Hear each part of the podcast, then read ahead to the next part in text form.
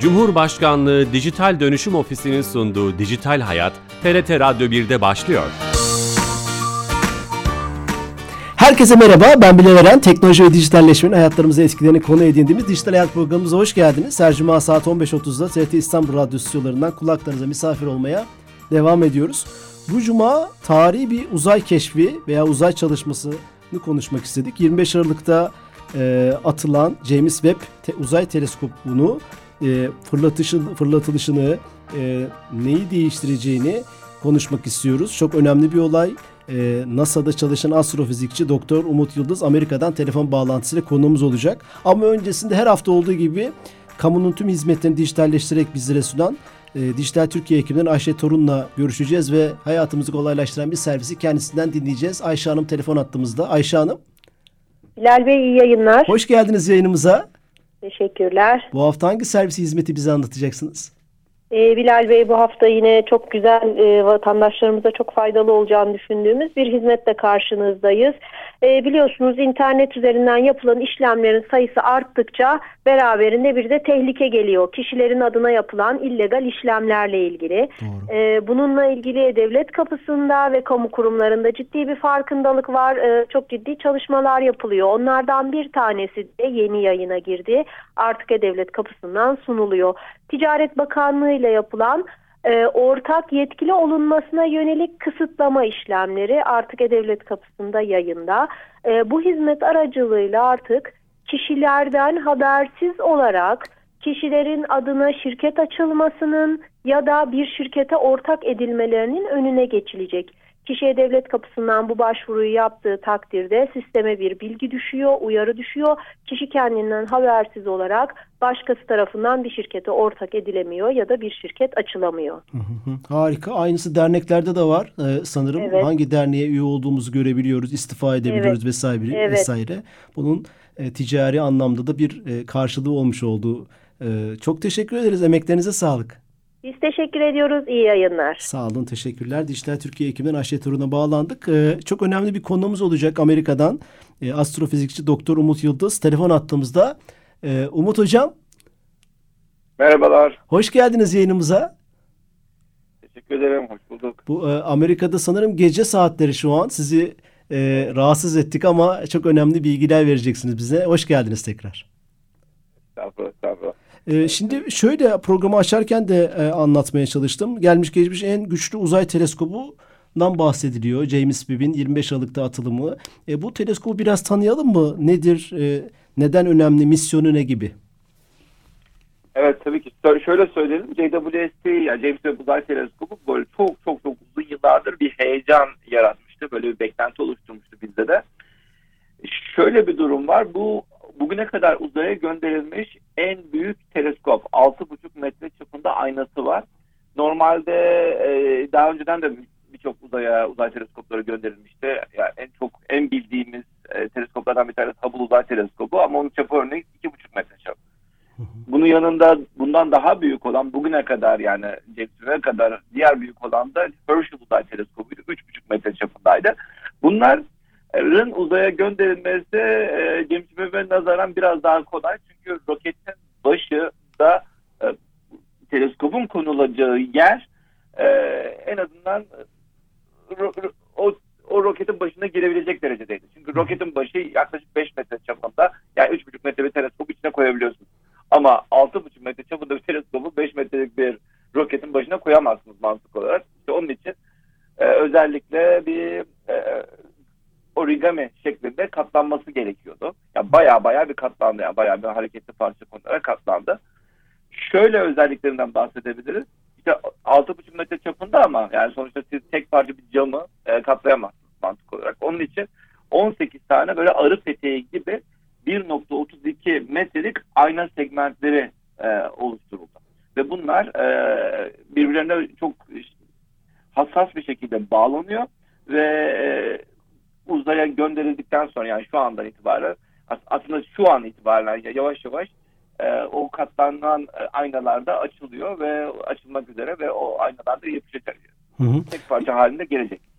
Bu, bu, bu Özellikle de şunu da söyleyebiliriz. Buyurun. Yani bu e, teleskopun çözünürlüğü 0.1 yay saniyesi Diyeceksiniz bu yay saniyesi ne demek? Ee, şimdi e, bir daireyi düşünün. Daire nedir? 360 derecedir değil mi? 360 o daireyi siz 360'a bölün ne elde edersiniz? Bir derecelik açı elde edersiniz değil mi? Yani yay elde eder. Bir derecelik yay elde edersiniz. Siz o bir derecelik yayı da 60'a bölün bir yay dakikası elde edersiniz. Onu da 60'a bölün yay saniyesi elde edersiniz. Onu da ona bölün. Yani o kadar küçük küçük ya gökyüzünde o kadar küçük bir noktaya aslında bakacağız ve orada oradan görüntü alacağız ki yani bu şekilde söyleyebiliriz. 0.1 yay saniyesi derecesinde bir e, şey var. Yani çözünürlüğü var. Kab- İnanılmaz büyük bir şey. Kabaca şöyle diyebilir miyiz? Bundan önceki teknolojilerde 2,5 ve 3,5 metrelik gözler gönderdik. Şimdi 6,5 metre büyüklüğünde bir göz gönderiyoruz. Ee, e, Evet. Dünyanın ve evrenin, gezegenlerin oluşumunu inceleyebilmek için, uzaklardaki o ışıkları görebilmek için doğru e, e, ta- tarif edebildik mi? Tabii ki doğru tarif edebiliyorsunuz. Şöyle söyleyelim. Aslında yani bütün teleskoplar benzer işi yapıyor zaten. Ne kadar ama şöyle bir de durum var. Ne kadar büyük aynanızın ya da işte e, ya da çanağınızın çapı varsa işte ya da radyo teleskopu çanaktır işte optik ya da kızılötesi teleskopu aynadır. Yani ne kadar büyükse o kadar yüksek çözünürlük elde edersiniz. O kadar bir şeyin derinlerine inersiniz. Burada da olay o. Siz e, 6,5 metre te- teleskop dünyada yok mu? Var. Yani çok daha büyükler var. Şu anda 10 metre teleskoplar var. Hatta 39 metre çapında teleskop inşa ediliyor. Ama e, atmosferin de etkileri var.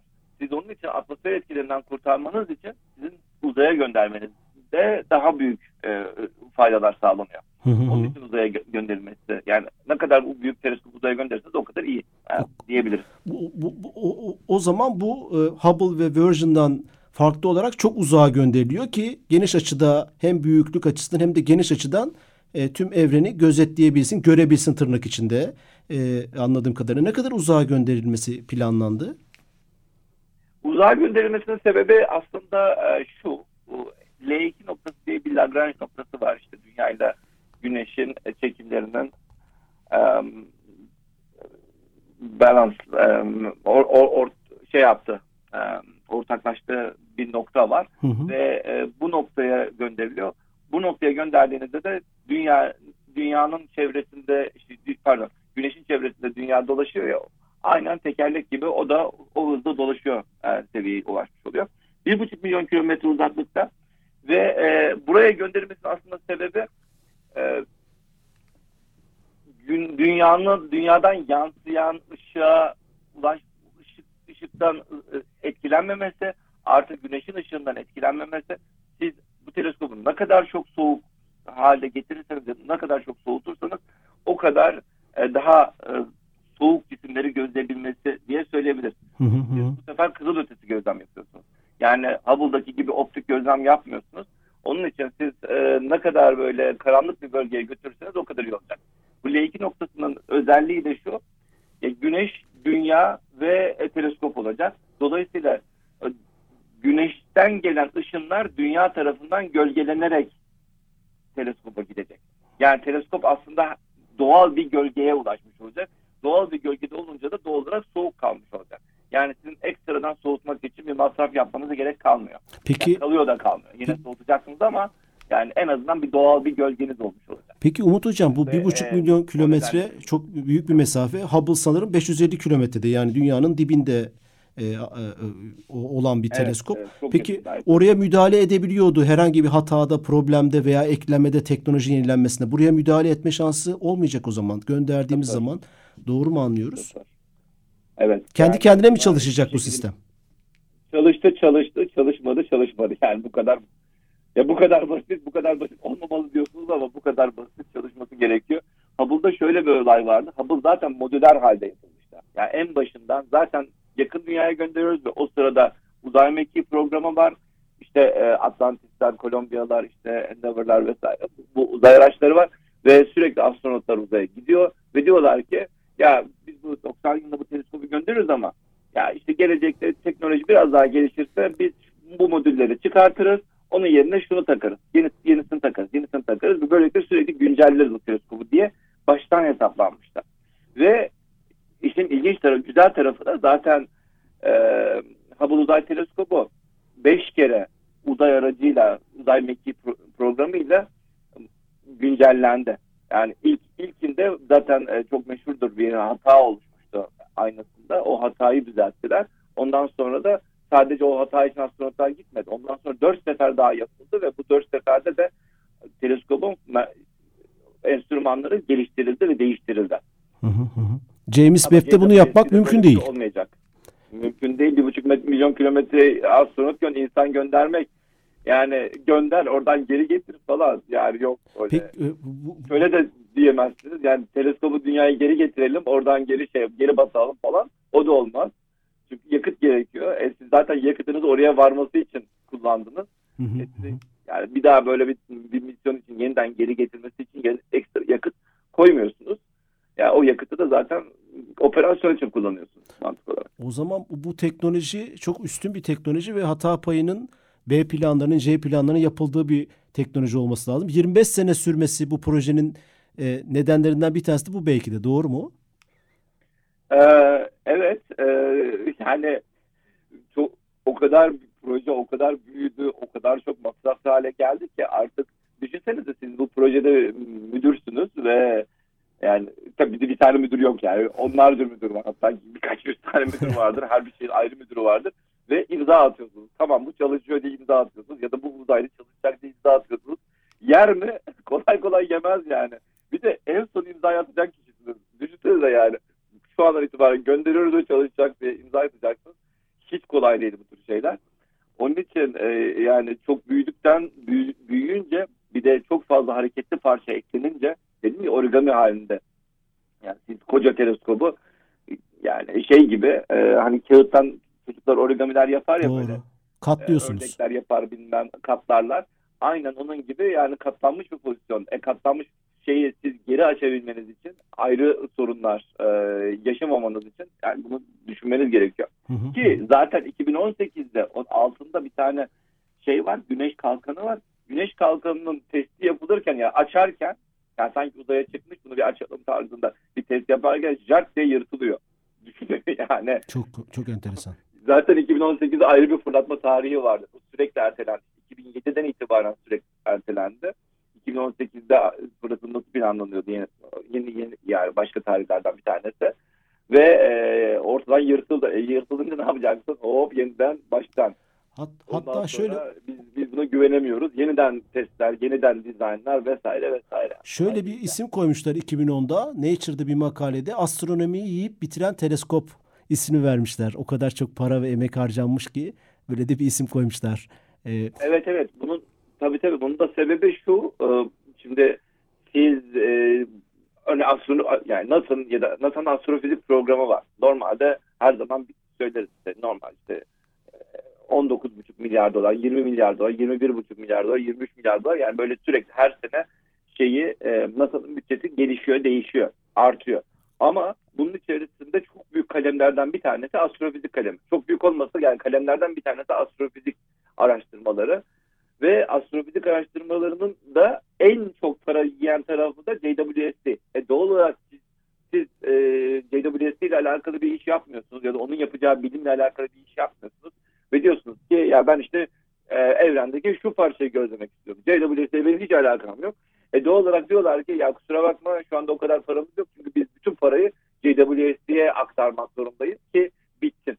Onun için millet artık ya lanet olsun artık bitsin de biz de e, artık farklı astrofizik projeleri çalışmalarına diye yapalım. söylüyorlar yani. Peki Umut Hocam bu NASA bu NASA'nın bir projesi mi yoksa çeşitli ülkeler bu konsorsiyumun içinde var mı?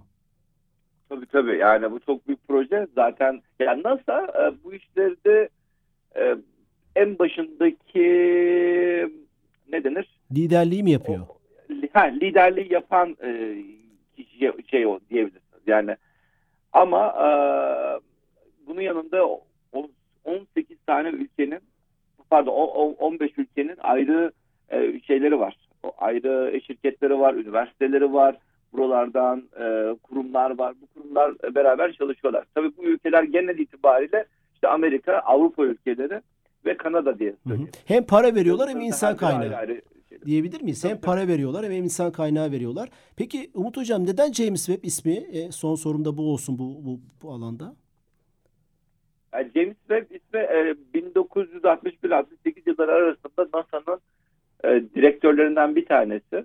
Aslında e, hep bu da çok sorulan e, şeylerden sorulardan bir tanesi. Yani genel itibariyle teleskopların isimleri de böyle e, landmark diyeceğimiz işte önemli araçların isimleri hep bilim insanlarından verilirdi. Yani illaki Amerikan bilim insanı da olmak zorunda değil. Dünyaya farklı bir şekilde bir şeyler getirmiş bilim insanlarının isimleri verilirdi. Ama e, ilk defa bir yöneticinin ismi verildi. Baştan e, bu şekilde karar verildi. Yani pardon en başında Next Generation Space Telescope'tu NGST ismi. Sonradan işte James Webb'in ismi verildi. Öyle de kaldı. Eski NASA yani, direktörü. Yani normalde yönetici ismi verilmez ama ilk defa yönetici ismi verildi. Bu da e, ayrı bir e, farklılık oldu bu teleskop için. Yeni katılan dinleyicilerimiz vardır. Tekrar etmek istiyorum. Astrofizikçi Doktor Umut Yıldız'la Amerika'da telefon bağlantısı yapıyoruz Amerika'dan. James Webb teleskobunu konuşuyoruz. Bu buraya kadar tanımış olduk. Şimdi biz bu, bu teleskoptan ne bekliyoruz? Hani bir canlı yaşamın bulacak, evrenin gezegenlerin ilk oluş tarihlerini e, mi araştıracak, Big Bang'in ilgili soruları mı cevaplayacak? Misyonu ne? Ya aslında bu teleskoba biz all purpose teleskop diyoruz. Yani ne iş olsa yaparım abi dedim ya. Aynen öyle bir teleskop. Yani e, buna diyecekler ki işte sen öte gezegenler araştır tamam abi diyecek oturacak bakacak işte şunu yap diyecek şuna bakacak bunu yapacak buna bakacak. Yani açıkçası biz her şeyi yaptırabileceğimiz bir teleskop yaptık. Normalde bazı teleskoplar vardır işte onun amacı sadece şunu yap dersin onu yapar başka hiçbir şey yapamaz. Bunun, bunun özelliği bu. Onun için birçok yani astronomide de birçok farklı alanlar çalışan bilim insanları da bu teleskopta projeye başvurabiliyorlar.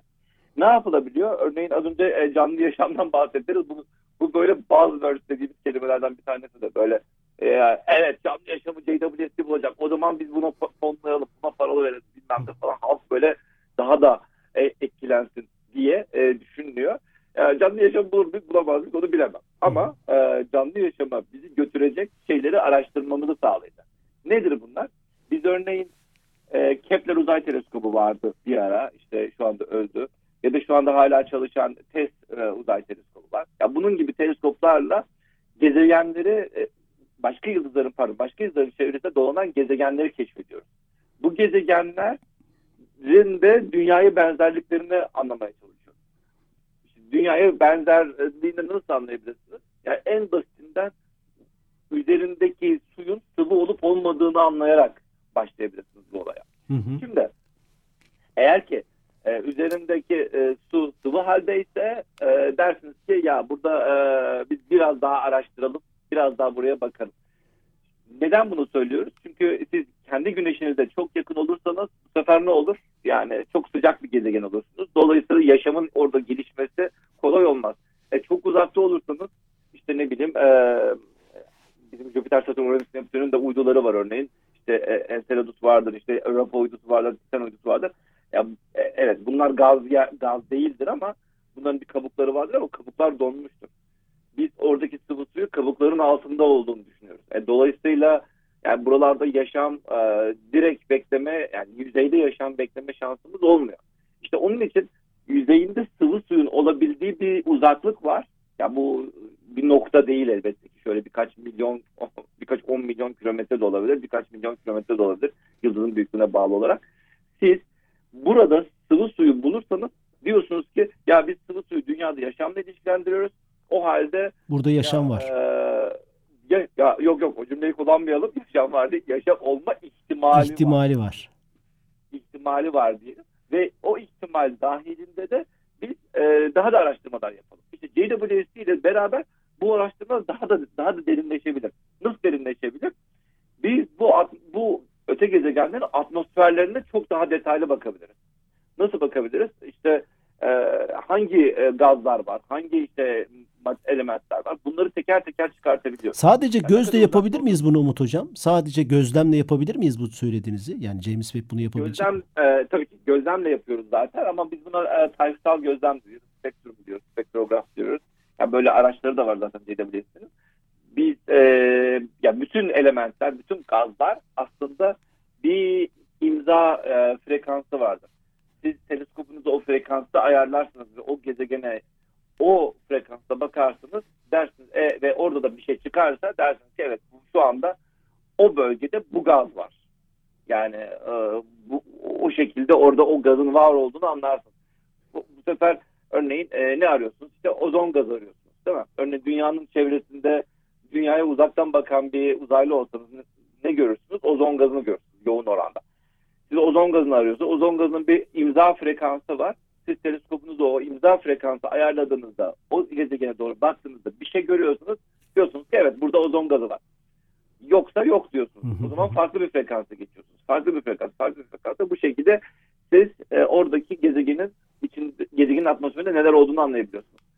Tabii e, ozon gazını görmekte yaşam var anlamına da gelmiyor. Onu da söyleyelim. Oraya bir misyon gerçekleştirme için bir anahtar şey olur bize değil mi? Bir giriş kapısı olur adeta. Bir tanım olur. Derken bizim torunlarımızın torunlarının torunları artık nasıl kim olur bilmiyorum o sıralarda.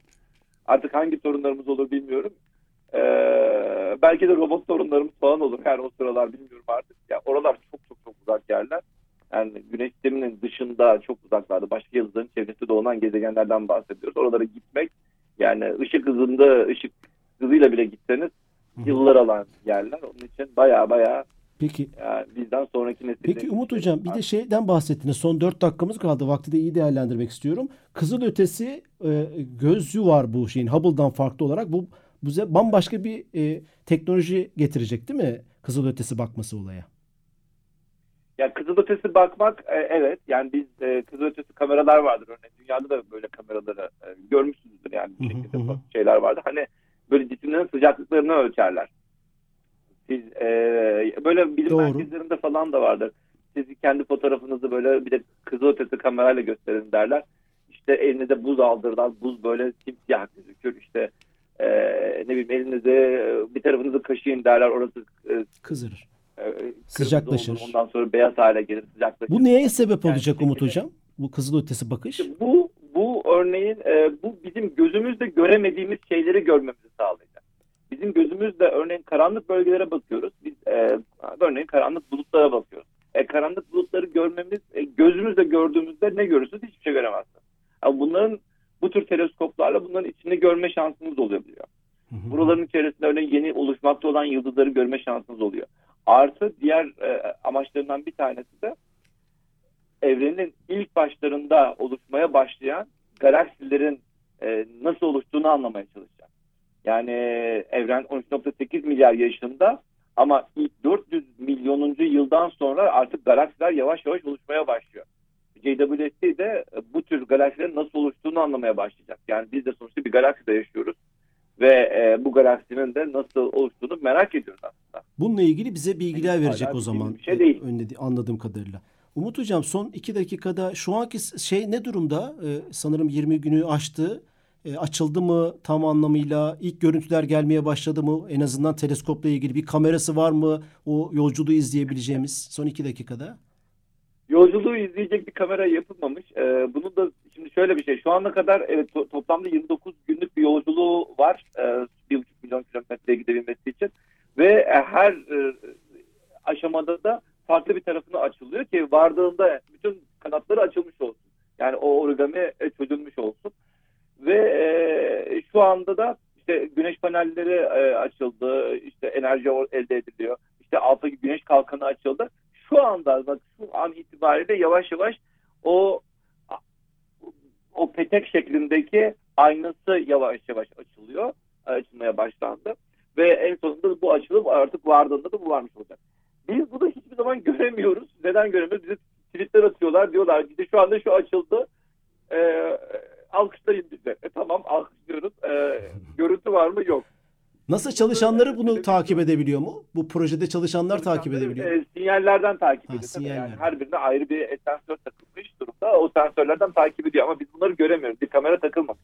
E, kamera takmak isteseniz yani çok e, yani bir tarafı çok sıcak, bir tarafı çok soğuk olan bir bölge. Dolayısıyla siz oraya kamera taksanız yani sıcak taraf direkt güneşe bakıyor. Güneşe baktığında da e, fotoğraf patlar bildiğiniz e, sebepten dolayı. E, karanlık tarafa bir kamera takarsanız bu sefer soğuktan dolayı ya da karanlıktan dolayı e, sizin ekstra ışık vermeniz gerekir. Mantıklı değil. Bir de ekstra elektrik yiyen başka bir araç takmaktansa valla demişler halka bir e, tweet atalım. Twitter'dan takip edelim.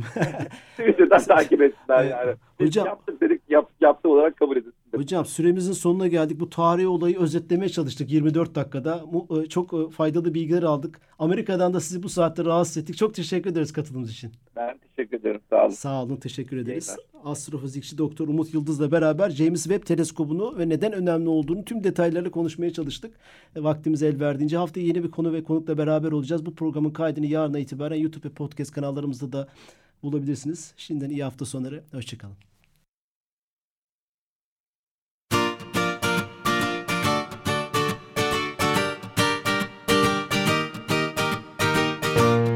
Cumhurbaşkanlığı Dijital Dönüşüm Ofisi'nin sunduğu Dijital Hayat, TRT Radyo 1'de sona erdi.